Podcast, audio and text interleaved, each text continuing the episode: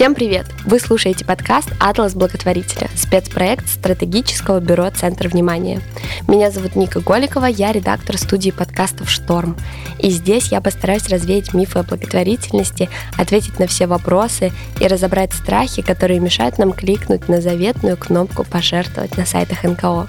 Если вы до сих пор не знаете, на что именно фонды тратят пожертвованные деньги, сомневаетесь в необходимости маленьких пожертвований и боитесь быть обманутыми, то добро пожаловать. Давайте разбираться вместе. Кстати, развеивать мифы мне будут помогать эксперты.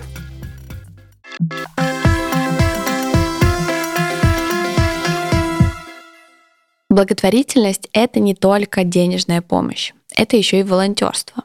Оно может быть разным – интеллектуальным, или волонтерство с подопечными, или для нужд фонда. Часто люди не занимаются волонтерством, потому что считают, что это занимает много свободного времени и в основном связано с переживанием тяжелых эмоций. Но на самом деле это не всегда так. В этом выпуске мы постараемся развеять этот миф и доказать, что на помощь не всегда нужно тратить много времени, а еще поговорим о смыслах, которые порождают занятия волонтерством. Сегодня у меня в гостях Ася Корчомкина, руководитель отдела по работе с волонтерами благотворительного фонда «Дом с маяком». Ася, здравствуйте. Да, всем здравствуйте. Давайте начнем с такой вводной части, объясним, расскажем э, слушателям, которые, может быть, не знают, чем занимается фонд «Дом с маяком». Хочется начать с того, что вообще Дом с маяком — это огромная организация, состоящая из нескольких организаций. Юридически есть Дом с маяком именно благотворительный фонд, Дом с маяком детский хоспис Москвы, детский хоспис Московской области и есть хоспис для молодых взрослых. То есть благотворительный фонд конкретно помогает всем этим организациям, где находятся под опекой тяжело больные дети. Поддержка оказывается всем этим нашим организациям по очень разным направлениям, но в первую очередь это, конечно, привлечение благотворителей и средств на помощь и обеспечение всем необходимых подопечной семьи, подопечных детей. А молодые взрослые это от 18 до... До 30 лет. Угу. Раньше у нас было до 25 лет. К счастью, медицина не стоит на месте. Появляются какие-то новые лекарства. Да, вылечить мы не можем, к сожалению, все болезни, но облегчить какие-то симптомы и тем самым увеличить срок жизни, потому что улучшается качество жизни. И вот сейчас нам продлили до 30 лет. Мы этот выпуск э, записываем про волонтерство, в этом выпуске хотим поговорить об этом. Расскажите, вообще много волонтеров в вашем фонде и чем они занимаются? Мне сложно говорить, что такое много и что такое мало. Нам всегда, наверное, очень-очень мало волонтеров, потому что возрастают потребности, возрастают объемы. Плюс ко всему мы с уважением относимся к чужому времени, понимая, что на волонтерство нужно выделить определенный да, ресурс свой и временной в том числе. Поэтому стараемся не юзать постоянно одних и тех же волонтеров, а обращаться вот конкретно а, очень бережно, да, по каким-то просьбам. Поэтому стараемся, чтобы было их много-много-много, чтобы они не успевали уставать и в то же время успевали помогать.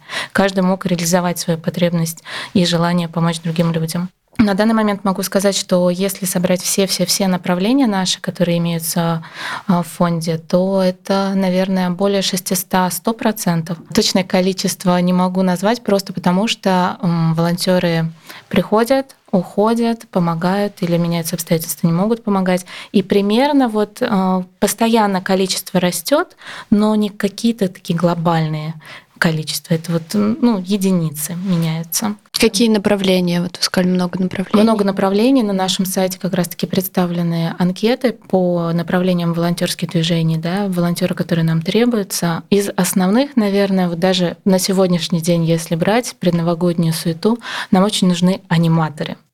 Очень нужны всегда волонтеры-профессионалы этой области, артисты, Потому что праздники, потому что хочется всех порадовать, э, порадовать и в стационаре, и в дневных центрах, и на выездной службе, то есть а, ребят, которые находятся на дому. Помимо всего прочего, это, конечно же, мастер-классы, которые проводятся по всем этим локациям. Плюс ко всему, это могут быть и спектакли, и какие-то постановки, и шоу. Нас безумно любят дети бумажные дискотеки, шоу мыльных пузырей, приезды фокусников, клоунов. То есть все, что касается анимационной программы, мастер-классов, это всегда очень хорошо заходит. А вот какие мастер-классы мне вот интересно? Ну, вот я, например, люблю из керамики лепить. Я могу прийти, но я при этом не супер эксперт в этом.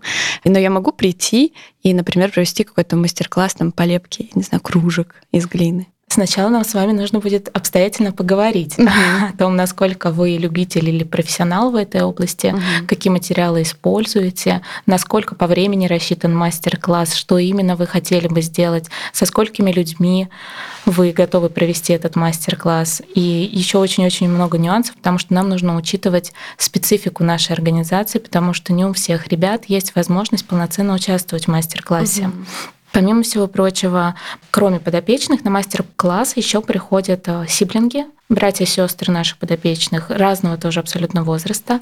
Также участвуют э, мамы иногда, им тоже хочется развлечься. Помогают няни, ассистенты. Поэтому здесь нужно рассчитывать на такую большую группу, очень-очень разноплановую. Конечно, приезжают к нам и профессионалы, у которых есть там гончарные мастерские. Это очень классная история всегда много всего интересного они делают, потом э, мастера увозят это к себе, обжигают и привозят в следующий раз готовые уже изделия, и мы их опять уже отдаем ребятам на память о том, как они посещали там мастер-класс в или в дневном центре. А вот какие у вас были такие интересные мастер-классы? Мне кажется, классно будет про это рассказать, потому что сейчас, возможно, ну, многие люди подумают, ну вот я там ничего руками не делаю, и, возможно, я ничего не могу рассказать такого и провести мастер-класс, не могу быть полезен. Mm-hmm. А вот как на самом деле, какие мастер-классы проводятся? Я понимаю, о чем вы говорите, потому что многие действительно даже не догадываются, как много прекрасного mm-hmm. они могут привнести. Это совершенно разные направления. Это может быть кулинарный мастер-класс, у нас есть даже команды от организаций, которые приезжают там группами по 5-7 по человек и совместно готовят пиццу, кисадилью, оладьи. У нас есть для этого пространство, у нас огромный камбус. Столовая, у нас просто морская тематика, поэтому камбус. У нас есть духовка, у нас есть разные технические оснащения для всего этого. Ребята прям целенаправленно каждый месяц приезжают. Есть а, любители, которые просто заканчивали какие-то курсы или просто в семье прекрасно готовят. И можно приготовить хоть плов, на самом деле, хоть борщ. Ну, с этим сложнее, конечно, будет. Помимо всего прочего, есть у нас прекрасные девушки, которые занимаются там бисероплетением или плетением макраме. Да, это не для всех подходит, поэтому мы опять же проговариваем, когда можно приехать, да, когда будет максимально там активная группа, либо это просто там будет наполовину общения, наполовину мастер-класс, что тоже имеет место быть. Из таких прям супер супер запоминающихся. Понимаете, здесь очень по-разному проходят мастер-классы, и он запоминающийся может быть по-разному для каждого. Для кого-то классно, когда, я не знаю, была пластилинография, допустим, по картинам Мане. И это было настолько красиво, настолько ярко, и ребятам настолько понравилась именно вот эта вот тактильность, что это был запоминающийся опыт. А кому-то запомнилось, как вместе и мамы, и няни, и братья, сестры, и наши подопечные, все-все-все делали букеты, допустим, составляли экибаны для всех большая радость, когда керамика, потому что, опять же, да, это вот тактильность, это вот соприкосновение, и это же ты сам сделал, и тебе потом это привезут, это еще и на память. Рисование всегда и всем нравится, причем как это может быть тематическое рисование, да, задается тема, а может быть это педагог приезжает и рассказывает про какие-то техники, в то же время это может быть просто свободный полет фантазии, или это может быть выдуманная на ходу сказка, и все принимают участие в прорисовывании там персонажей, и потом проговаривают о его там, я не знаю, походе в какие-нибудь тридевятое царство или о полете на Луну. Здесь фантазия и полет, он безграничен на самом деле. А вот помимо, можно сказать, творческого волонтерства, какая еще нужна помощь, какие еще направления? Из волонтеров-профессионалов у нас вот представлен как раз-таки список на сайте. Это еще и Парикмахеры, например, и это абсолютно разные направления. Кто-то у нас из волонтеров приезжает разово конкретно под э, просьбу ребенка или семьи. Кто-то помогает на выездной службе для ребят, вот, которые находятся дома и нет возможности доехать в парикмахерскую по тем или иным причинам. И это вот конкретный визит, допустим, сделать модельную какую-то классную стрижку подопечному мальчику, а заодно подстричь кончики его там сестрички, а может быть еще и маме изменить изменить какую-то стрижку, потому что это комплексный подход, да, мы оказываем поддержку именно всей семье. Может быть, это день красоты в дневном центре, когда приезжает прям группа волонтеров, и это могут быть там четыре парикмахера, три визажиста, два мастера по маникюру, бровисты, косметологи, и мы прям оккупируем территорию большую, размещаем все наши необходимые вещи, прям такие мини-кабинеты оборудуем, и принимают участие и подопечные, например, девушки, и их мамы приезжают, и бабушки иногда хотят сделать себе красивые бровки. Вот такая история может быть. Мы сейчас вообще с самых первых минут начинаем разрушать, мне кажется, все вот эти ложные представления о том, какое должно быть волонтерство, когда ты там переживаешь какие-то грустные эмоции, много что то проводишь время в слезах там с кем-то. Ну, в общем, какие-то такие вот вещи, мне кажется, обычно, э, ну, необычно, но часто люди представляют себе, что волонтерство это вот такое что-то очень тяжелое. А еще и в детском хосписе. Еще и в детском хосписе, да. У нас был случай, простите за лирическое отвлечение, когда э, мы встретили группу ребят, школьников, огромную группу, действительно порядка 20 человек, они приезжали на две локации. И мы вышли с коллегами, их, как обычно, забрать в проходной. И ребята, здравствуйте, представляемся. И такая пауза, просто тишина. Я говорю, что-то случилось у вас, что-то произошло, мы можем чем-то помочь. И один из молодых людей говорит, мы думали, вы будете в черном и грустная, а вы улыбаетесь и нарядная. А, Но ну, это было очень смешно, и такие истории на самом деле часто. Итак, а, про парикмахеров. У нас есть прекрасные волонтеры, которые, допустим, работают где-то рядом, и у них есть один вид деятельности и второй вид деятельности, и они там забегают, допустим, конкретно для ребенка на часочек, вот подстричь ребенка мы договариваемся. Очень разные истории. То есть волонтерство может быть на час, а может быть на целый день, в зависимости от вида волонтерства. А вот если говорить про волонтерство такое постоянное, какие-то волонтеры, которые с вами по графику, можно так сказать, если такое вообще есть?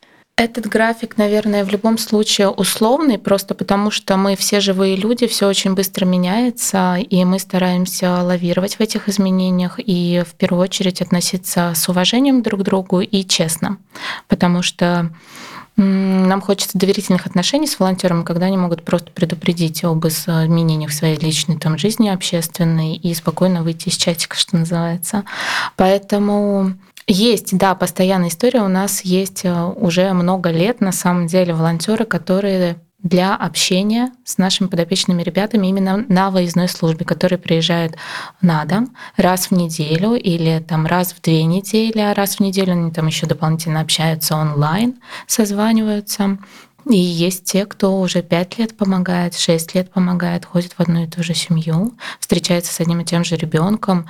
И это, конечно, уже совершенно другой уровень волонтерства, и э, по-другому выстраиваются отношения. Есть репетиторы, которые помогают там два года, три года занимаются с ребятами, потому что наши подопечные, они такие же, как и все дети, которые хотят развиваться, хотят учиться, хотят получать результат, у них есть свои интересы, они личности, Поэтому волонтеры очень разноплановые.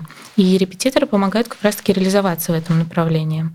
Есть кто-то уже там два года, допустим, помогает изучить, ну, не знаю, программирование, да, чтобы молодой взрослый в дальнейшем мог получить профессию и самостоятельно зарабатывать удаленно, ну, с помощью компьютера, понятное дело.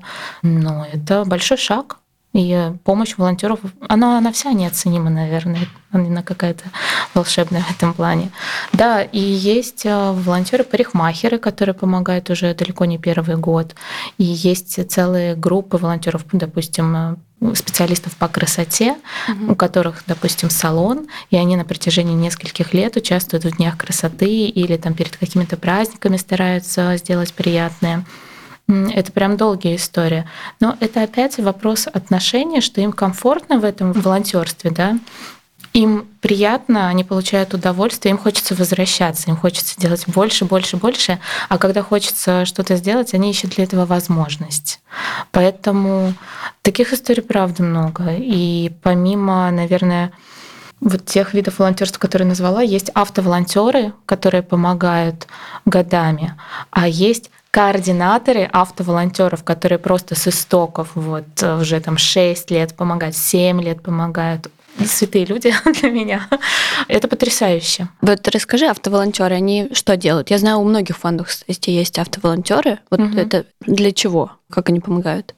Они помогают э, доставить в семьи необходимые вещи какие-то, причем это может быть как э, расходный материал для медицинского оборудования, да, необходимый ребенку ежедневно.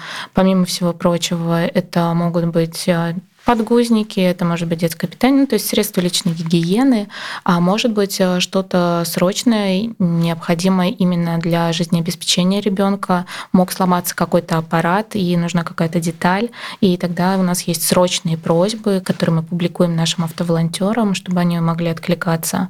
Э, соответственно, здесь, опять же, да, как выстроена работа, все построено на любви и уважении.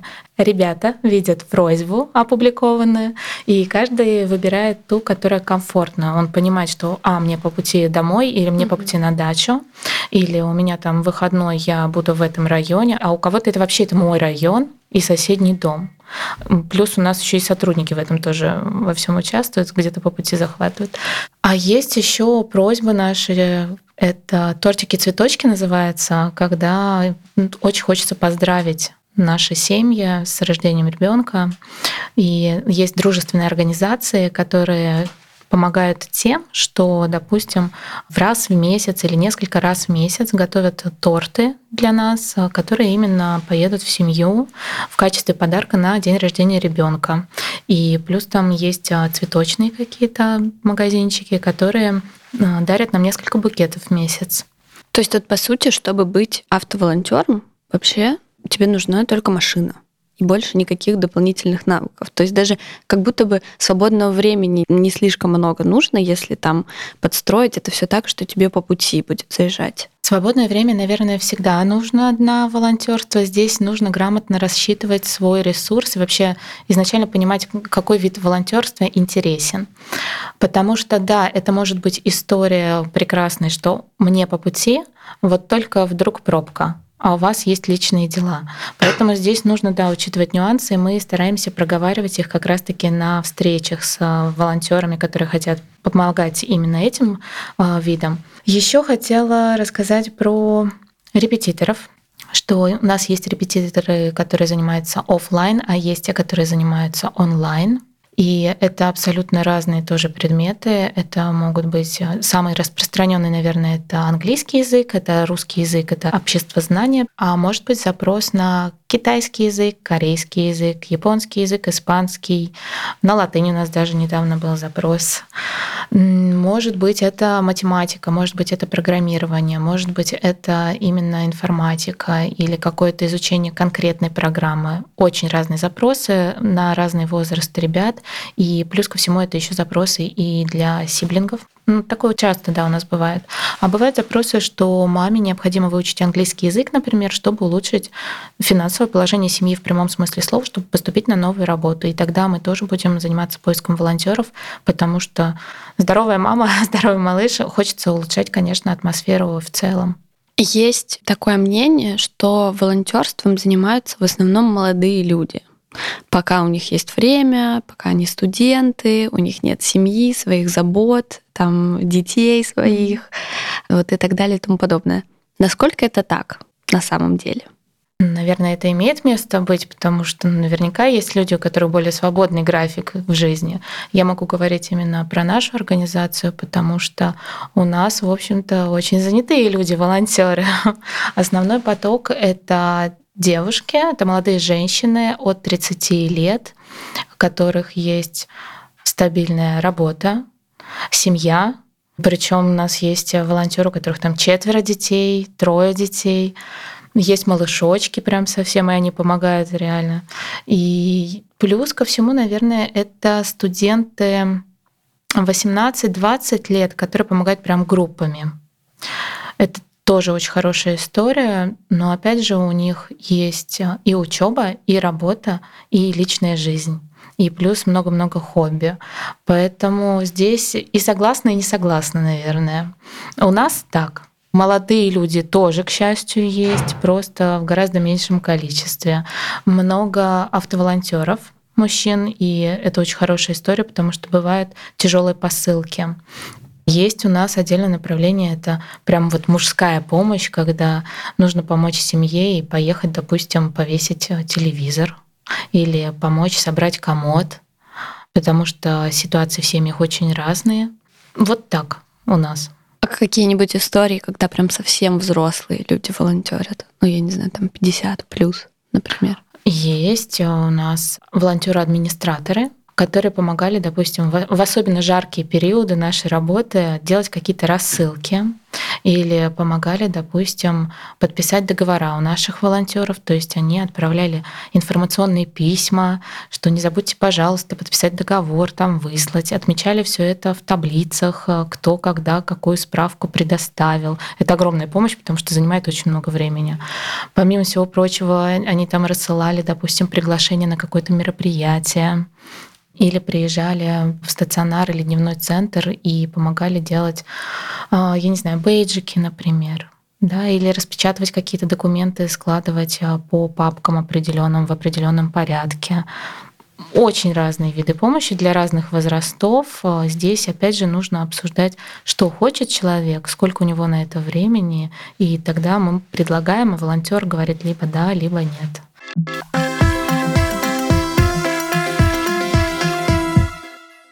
Что нужно, чтобы стать волонтером? Вот мне кажется, что многие себя от этого отстраняют, потому что кажется, что это вот какой-то особенный должен быть человек, который возьмет и пойдет помогать волонтерить. Какими качествами, я не знаю, должен обладать этот человек, каким он должен быть, чтобы быть волонтером? Все люди абсолютно разные. А для меня, наверное, волонтер, что для себя в первую очередь должен решить, он должен так сесть, выдохнуть и послушать себя, а чего он хочет. Вот чем он хочет сейчас заниматься, что ему интересно, понять, сколько времени он готов этому уделять и прислушаться, а это просто эмоции, это здесь и сейчас, или это какой-то долговременный проект. Мы в любом случае будем рады помощи разово это или это будет на несколько лет. Здесь Хочется, чтобы это осознанно как-то проходило да, для себя. Всегда можно обратиться к сайту и посмотреть, какие у нас вакансии. Всегда можно приехать к нам на ознакомительную встречу, записаться. Можно посетить ознакомительную экскурсию, приехать офлайн, да, пройти и увидеть, что такое дом с маяком именно изнутри. Можно созвониться с нами, и мы проконсультируем и расскажем, может быть, про какие-то определенные да, виды волонтерства более подробно. Разные разные варианты и разные истории, потому что есть волонтеры, которые помогают по своему профессиональному профилю. То есть я вот парикмахер, работаю в салоне, или я вообще директор этого салона. И я приезжаю к вам помогать как парикмахер. А есть э, допустим, те, кто говорят, я не хочу вот волонтерить по своему профилю, хочу совершенно по-другому. И, допустим, они приезжают к нам общаться, с детьми, да, приезжают как волонтеры для общения или как э, волонтеры няни, ассистенты, предварительно, опять же, да, пройдя все необходимые этапы обучения, потому что это их выбор, а мы уважаем этот выбор и всегда стараемся найти возможность для их волонтерства. Есть, э, я не знаю, директоры, руководители, которые увлекаются фотографией, например, это их хобби, причем уже на очень хорошем уровне.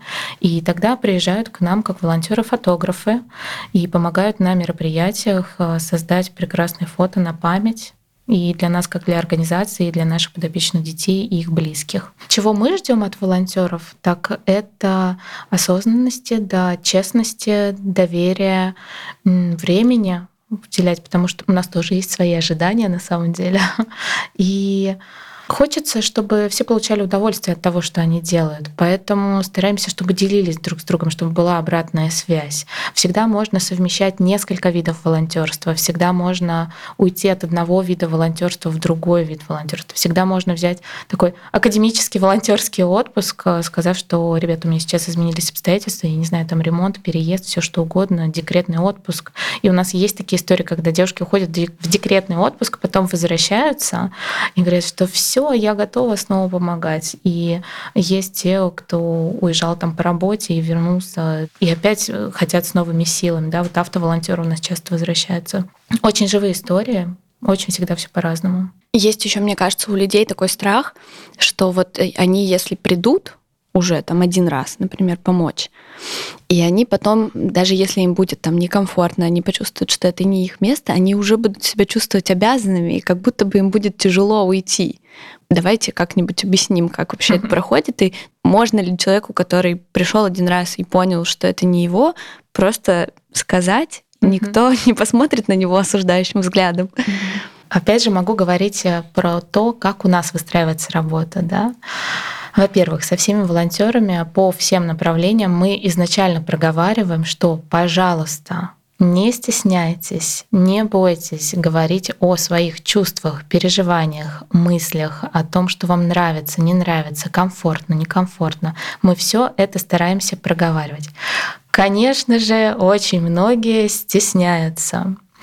Мы стараемся поддерживать постоянную связь с волонтерами и созваниваться и видеться, когда они приезжают непосредственно в волонтерство, и задавать какие-то уточняющие вопросы вообще и в целом, и по их волонтерству. Не могу сказать, что это прям допытываться, конечно, но прощупывать обстановку. Если мы чувствуем, что где-то что-то нам не договаривает, то мы предлагаем увидеться прям вот тет-а-тет и расспрашиваем может быть, что-то происходит у вас в личной жизни, да, или вам неинтересно, или вам тяжело. Здесь э, мы просто спокойно это проговариваем, опять же, да, предлагаем либо другой вид волонтерства, либо взять паузу и вообще отдохнуть, заняться собой и потом возвращаться. А может быть, кто-то вообще для себя решает э, пойти помогать совершенно, там, я не знаю, другим видом, заниматься в другом фонде. С нашей стороны в черный список никто не ставит, проклятиями не сыпет. Мы всегда рады, когда люди честно относятся в первую очередь к себе самому и, конечно же, к нам. Главное, чтобы у всех все получалось а, так, как им хочется, чтобы они получали удовольствие от своего вида волонтерства. И здесь, наверное, еще хочется сказать, что конечно, кто-то может испытывать чувство вины, да, что, может быть, я там не так что-то сделал, или на меня теперь, да, действительно там косо посмотрят. Мы, к сожалению, не можем забраться в чужую голову и доказать, что нет, ребят, это не так. Со своей стороны мы стараемся это сделать, конечно. Но бывает, что, да, действительно уходит по-английски. Здесь мы в любом случае, да, говорим спасибо. Для нас это такая немножечко тяжелая история, потому что мы начинаем со своей стороны переживать, а вдруг что-то произошло, с нами не поделилось, мы не оказали там должного внимания. Но здесь э, это же обоюдным должно быть. Если да, то отлично. Если нет, что ж, спасибо вам большое. Надеемся, у вас все будет хорошо. Супер. Мне еще понравилось, что вы уже несколько раз проговорили эту мысль о том, что волонтерство это про удовольствие. Но мне кажется, что многие до сих пор это воспринимают как, ну, то, о чем я уже говорила, что это что-то про переживание таких тяжелых эмоций, и людям кажется, что они к этому не готовы, там сталкиваться с чужой болью, с ней там работать и все такое. Есть ли вот какой-то вариант для таких людей, которые говорят, я вот хочу помогать, но хочу быть подальше от вот боли, страдания и так далее?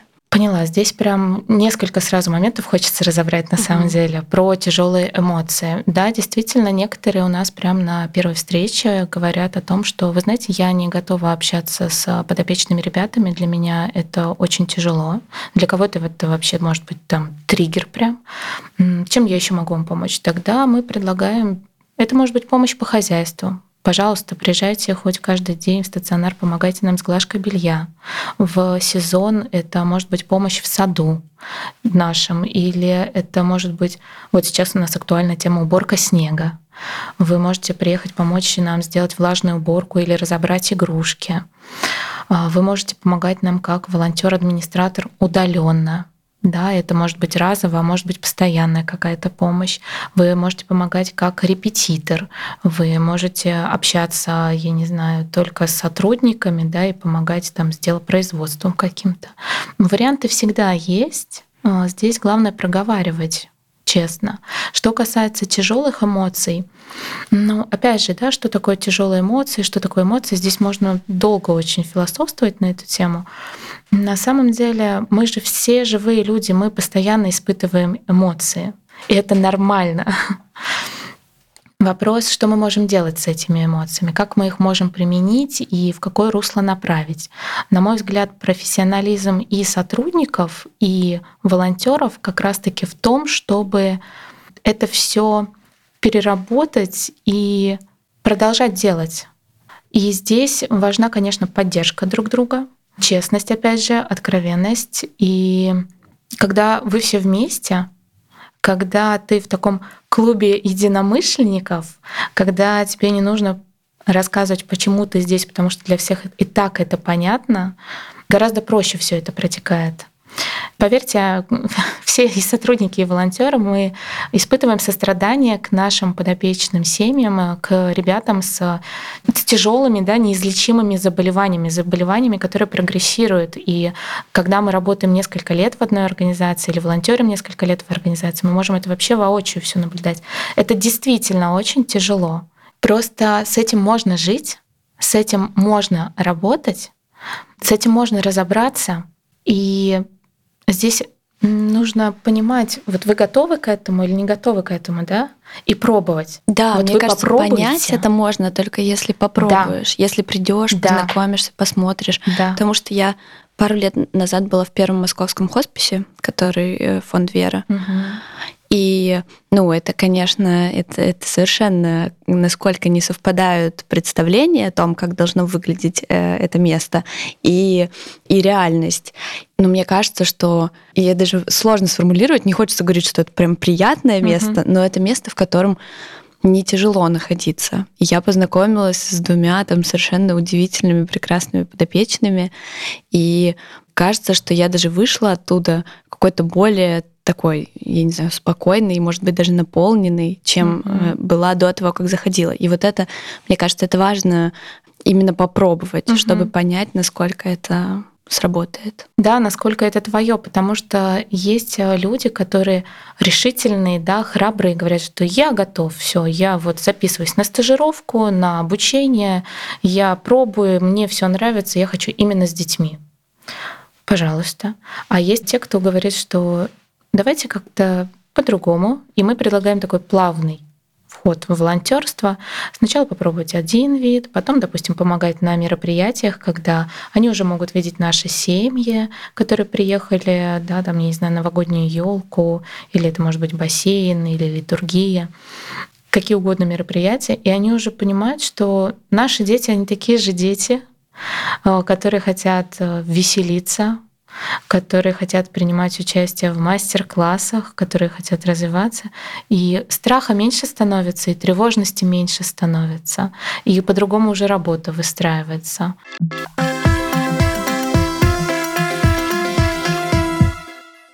Еще хочется спросить и упомянуть про интеллектуальное волонтерство. Это многие фонды сейчас говорят о том, что такая помощь им нужна, и эту помощь, кажется, можно оказывать вообще находясь, ну, даже не обязательно в Москве или в России. Вот расскажите у вас, как это устроено. Опять же, давайте определим, что понимается под интеллектуальным волонтерством. Вот для вас, например, это что? Я представляю это себе как э, когда ты можешь помочь своими какими-то профессиональными навыками. Mm-hmm. Ну, там, условно, я айтишник, я могу помочь фонду э, там, в разработке сайта, mm-hmm. например. Или я переводчик, я могу, вот как вы говорили, перевести там документы. Mm-hmm. или я, не знаю, бухгалтер и могу сделать какой-то отчет финансовый. Угу. Вот для меня это вот это. И для большинства это как раз вот про это. А, в доме с маяком нет э, прям такого четкого разделения на интеллектуальное волонтерство и все остальные да, виды волонтерства. У нас скорее это по а, направлениям вот то, о чем мы говорили, да, автоволонтерство отдельно, выездная служба, профессионалы отдельно, репетиторы отдельно. В нашем случае интеллектуальное волонтерство, оно применимо везде. Это может быть помощь и в стационаре, и для дневных центров, и для сотрудников э, дома с маяком. У нас, безусловно, есть переводчики. Э, есть переводчики, которые проживают в Москве или в других городах. Есть агентства дружественные, которые порой Спасибо им большое. За одну ночь нам переводят кипу документов. А, есть, конечно же, программисты, как раз-таки те, кто репетиторы, обучают наших ребят удаленно. Угу. Онлайн проводят какие-то им а, очень классные курсы, прям подготовительные, готовят как к экзаменам, так и к будущей работе. А, без... У нас даже фотографы есть, которые удаленно на самом деле работают и обрабатывают фотографии, подготавливают какие-то альбомы памятные. И я просто хочу отметить, что бухгалтерией, допустим, у нас занимается бухгалтерия дома с маяком. Угу. Вот там э, есть определенные виды профессий и профессионалов, да, где э, нам не нужна помощь волонтеров, потому что у нас этим сотрудники занимаются. А вот по всем остальным видам волонтерства, пожалуйста. Для этого и существует наш э, сайт маяк.help, где четко прописано те вот направления волонтерского движения, где нам особенно нужна помощь. А все остальное мы, в общем-то, дополнительно обсуждаем. Потому что, конечно же, у нас есть какие-то дизайнерские проекты. Там, я не знаю, и сайт нам помогали как-то редактировать, и видеографы нам требуются на самом деле с постоянной периодичностью. И спасибо большое тем, кто нам помогает. И фотографы к нам, профессионалы, приезжают, делают какие-то съемки дополнительно. Да, помимо нашего штатного фотографа есть еще и целый штат, там 50, а, наверное, где-то порядка человек у нас фотографов-волонтеров. Конечно, оно есть. Просто мы как-то не выделяем это э, на самом деле. У нас по-другому. У нас а, все свои, такая какая-то огромная коммуна ну и... да, 600 человек. Волонтеров да. это много. Да, да. И они еще и между собой общаются и помогают по разным э, направлениям на самом деле. Наверное, половина из тех, кто вот ходит в эту группу 600, они помогают по определенному направлению, а половина совмещает несколько. И это очень здорово. Давайте посоветуем. Вот э, человек нас сейчас слушает и думает, так, ну да, я вот кто угодно, у меня есть такие-то профессиональные навыки, есть какой-то любимый фонд. Как мне понять, что я буду э, ему полезен своими профессиональными навыками? что я могу ему помочь. Что вот, вот, например, бухгалтеры уже, mm. уже, уже не нужны дом с моим Господа бухгалтеры, не обижайтесь, пожалуйста. Да, а. ну вот как, как, как это узнать? Могу я чем-то таким помочь или нет? Основные виды волонтерства, где требуется помощь, мы уже проговорили, да, и представлены угу. на нашем сайте. Все остальное, это, наверное, вам проще всего будет написать на нашу волонтерскую почту волонтерсобакамаяк.help, а, либо созвониться с нами и проговорить вообще, сколько у вас времени, по каким дням, будням, выходным или вообще раз в месяц, что вам интересно, что хочется, что можете, потому что в процессе диалога мы порой открываем очень интересные а, стороны наших волонтеров и понимаем, что а вот где было бы замечательное применение вот этих самых навыков. Здесь нужно общаться. На мой взгляд, нужно общаться. Кто-то приезжает к нам, и мы очно да, видимся, встречаемся в волонтерском, показываем наш стационар, наш дневной центр. И опять же, да, в процессе выясняется, что а я вот это могу. Я не знаю, я могу стену разукрасить. Я художник, да, там в прошлом, может быть, а навыки остались. И это очень классно. Здесь диалог нужен. Угу. А вы еще в течение нашего разговора упоминали о том, что волонтеры проходят обучение некоторые. Да. Вот что это такое? Расскажите поподробнее. Здесь все зависит от вида волонтерства, да, который вы для себя определяете, потому что обучение разное. Если это волонтер для общения, волонтер няня или ассистент, то в доме с маяком вы изначально проходите собеседование на данный момент это в онлайн-формате, потому что ну, всем хочется беречь ресурс, беречь время, и это очень удобно. Из любой точки можно всегда подключиться. Мы с вами общаемся, мы с вами задаем друг другу вопросы, более подробно рассказываем вообще, какие есть условия да, в этом виде волонтерства, а, чего мы ждем как организация, вообще какие ожидания у волонтера, а какие, может быть, у него там тревоги, переживания, как раз вот на эту тему общаемся. После этого стажировка в дневном центре, когда вы приезжаете, знакомитесь а, с нашими подопечными ребятами, проводите с ними время. Все это в присутствии, безусловно, сотрудников. Помимо всего прочего, вы посещаете подготовительный семинар, который проходит прям вот несколько часов на весь день, где мы тоже там а, рассуждаем про правила общения с семьями, когда мы задаем друг другу вопросы тревожащие, когда мы проигрываем какие-то ситуации, когда мы узнаем друг друга, нам тоже хочется понимать, а кого мы допускаем в семью, к ребенку. Это очень тревожно на самом деле. И уже после этого мы с вами приходим к единому такому решению, да или нет. И волонтер для себя за это время понимает, что готов он или не готов к этому. И мы понимаем, что как двигаться дальше. Если это автоволонтерство, то здесь вы просто записываетесь на встречу общаетесь с координатором автоволонтеров, где Моя коллега Татьяна рассказывает о том вообще, как выстроена работа, опять же, да, какие есть правила, какие есть требования, и опять же отвечаем на вопросы, и потом просто вы уже видите просьбу, мы вас подключаем в чат. А бывает такое, что вы понимаете, что человек не подходит? Да, безусловно. На роль волонтера. Конечно. А конечно. вот как? Как это понять, что волонтерство это, возможно, не мое?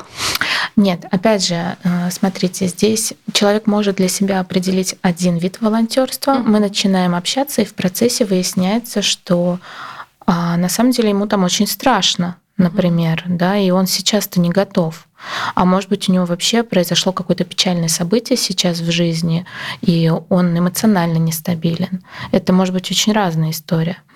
И тогда мы, опять же, да, проговариваем, а чего бы еще хотелось а чем вам интересно заниматься, а у нас есть вот такие вот такие виды волонтерства, а приезжайте к нам, давайте попробуем сначала, может быть, в группе, да, командой поработаем, а потом вы для себя определите уже индивидуальное такое направление, и люди перенастраиваются. Есть, конечно, ну, люди очень разные, есть очень-очень-очень тревожные, очень а, эмоционально нестабильные или очень суетливые. И, конечно, допустим, мы не можем позволить а, такому человеку проводить время с ребенком, потому что может произойти что-то непоправимое. Да?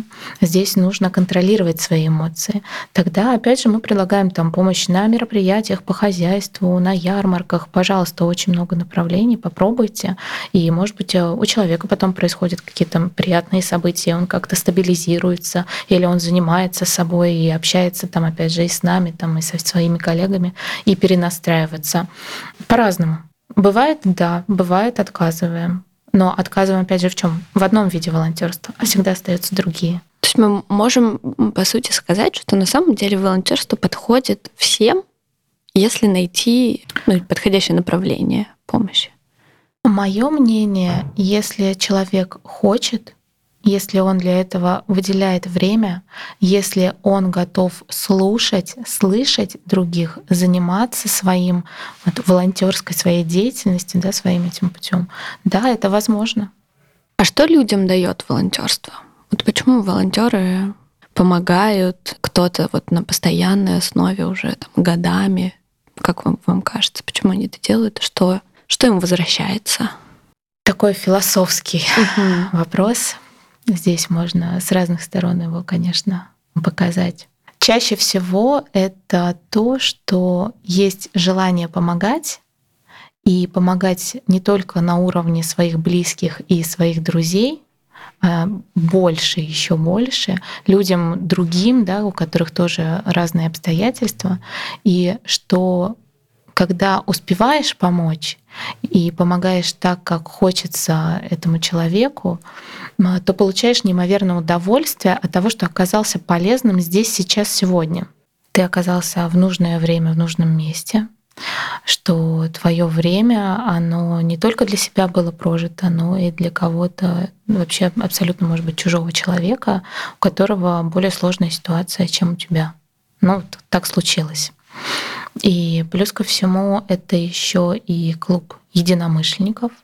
То есть в доме с маяком это прям волонтерство, прям отдельное такое государство, где очень-очень много а, людей, которые безумно хотят помогать, ищут для этого возможности. И там действительно люди понимают очень хорошо друг друга, и это дружеские союзы еще складываются между волонтерами. И когда общение добавляется еще с людьми, которые тебя очень хорошо чувствуют, очень хорошо понимают, и выстраиваются отношения какие-то вот внутри структуры, да, много взаимодействия. И у нас вот волонтеры, которые помогают не первый год, они просто рады, что действительно могут принести пользу не только своим профессионализмом, да, но и другими какими-то своими человеческими, может быть, качествами, просто действительно дружеским общением с ребенком или проведением мастер-класса в хосписе «Дом с маяком». Удовольствие не получают. А есть вот интересная такая, такая практика, что волонтеры помогают в нескольких фондах сразу – да, у нас есть такая практика. Опять же, да, говорю за наш фонд, что в нашем случае это чаще всего, что помогают, допустим, параллельно в фондах, которые помогают животным, и еще фонды, которые помогают э, людям старшего поколения. Вот у нас это самые частые случаи. И есть а, случаи, когда проживали там в одном городе и помогали в интернате, а сейчас переехали и помогают именно в доме с маяком. И у людей хватает на это время? Хватает, а, потому что им это нравится, им это приносит удовольствие. Они ищут а, для этого ресурс, и они еще подтягивают своих друзей, родственников. У нас есть волонтеры, которые с детьми приезжают. Но опять же, да, Вопрос, если ты чего-то очень-очень хочешь, ты действительно ищешь для этого возможность. Можно, все очень-очень много всего можно. Можно приехать действительно помочь на час. У нас буквально днях была история, когда позвонил молодой человек, говорит, у меня день рождения вот такого числа, я хочу его провести с пользой, хочу у вас поволонтерить. Что я могу сделать? А у нас как раз на этот день был разбор склада назначен. И он еще пригласил своего друга, и они вдвоем приехали. То есть все настолько волшебно совпало, мы были безумно благодарны. Двое прекрасных мужчин пришли и помогли нашим крупным девушкам. А может, кто-то приедет как ассистент и поможет, э, допустим, нашему подопечному молодому взрослому добраться из дома, из пункта А как раз-таки, там на социальном такси, поехать на мероприятие, провести время на мероприятие и вечером уехать еще обратно, допустим, на общественном транспорте. И тогда это волонтерство, извините, там на 10, на 12 часов.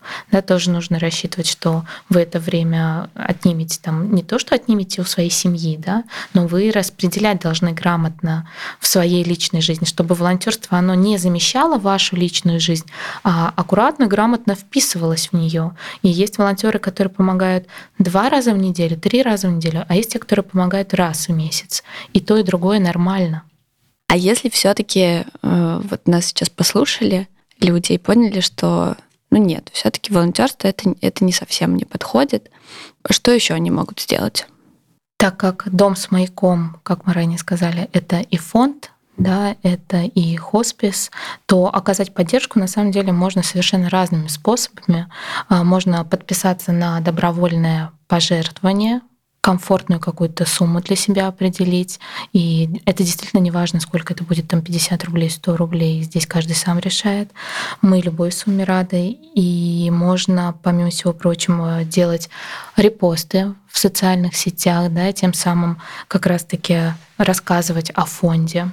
Можно организовать а, сбор необходимых там канцелярских товаров, а, гигиенических средств и направить их непосредственно в хоспис. А, можно купить фрукты и отправить в подарок для наших подопечных семей, которые сейчас находятся в стационаре а, детского хосписа «Дом с маяком». И можно предложить а, в школе организовать какую-то акцию. Да? Вот 1 сентября у нас, допустим, проходит акция «Дети вместо цветов». Это очень хорошая история, очень приятная история, и многие ее поддерживают. А сейчас у нас распространено такое корпоративное волонтерство, когда на работе сотрудники, ну, особо такие активные, организуют тоже такую группу волонтеров, э, собирают какую-то сумму, допустим, приглашают на эту сумму нам а, аниматора на какой-то праздник, да, помогают оплачивать. И здесь целая группа, не один ребенок даже радуется, а целая группа детей, родителей, сотрудников. То есть здесь, опять же, очень-очень много разных способов помочь. Главное, чтобы было желание. Спасибо большое. Взаимно. Тоже огромное спасибо за предложение и за эту встречу. Вы слушали подкаст «Атлас благотворителя» – проект стратегического бюро «Центр внимания». Вы можете послушать другие наши эпизоды в любом удобном подкаст-плеере или на сайте atlasblago.ru. Там же можно найти дополнительную информацию о том, как в России развивается благотворительность и научиться помогать легко, удобно и без страха быть обманутым.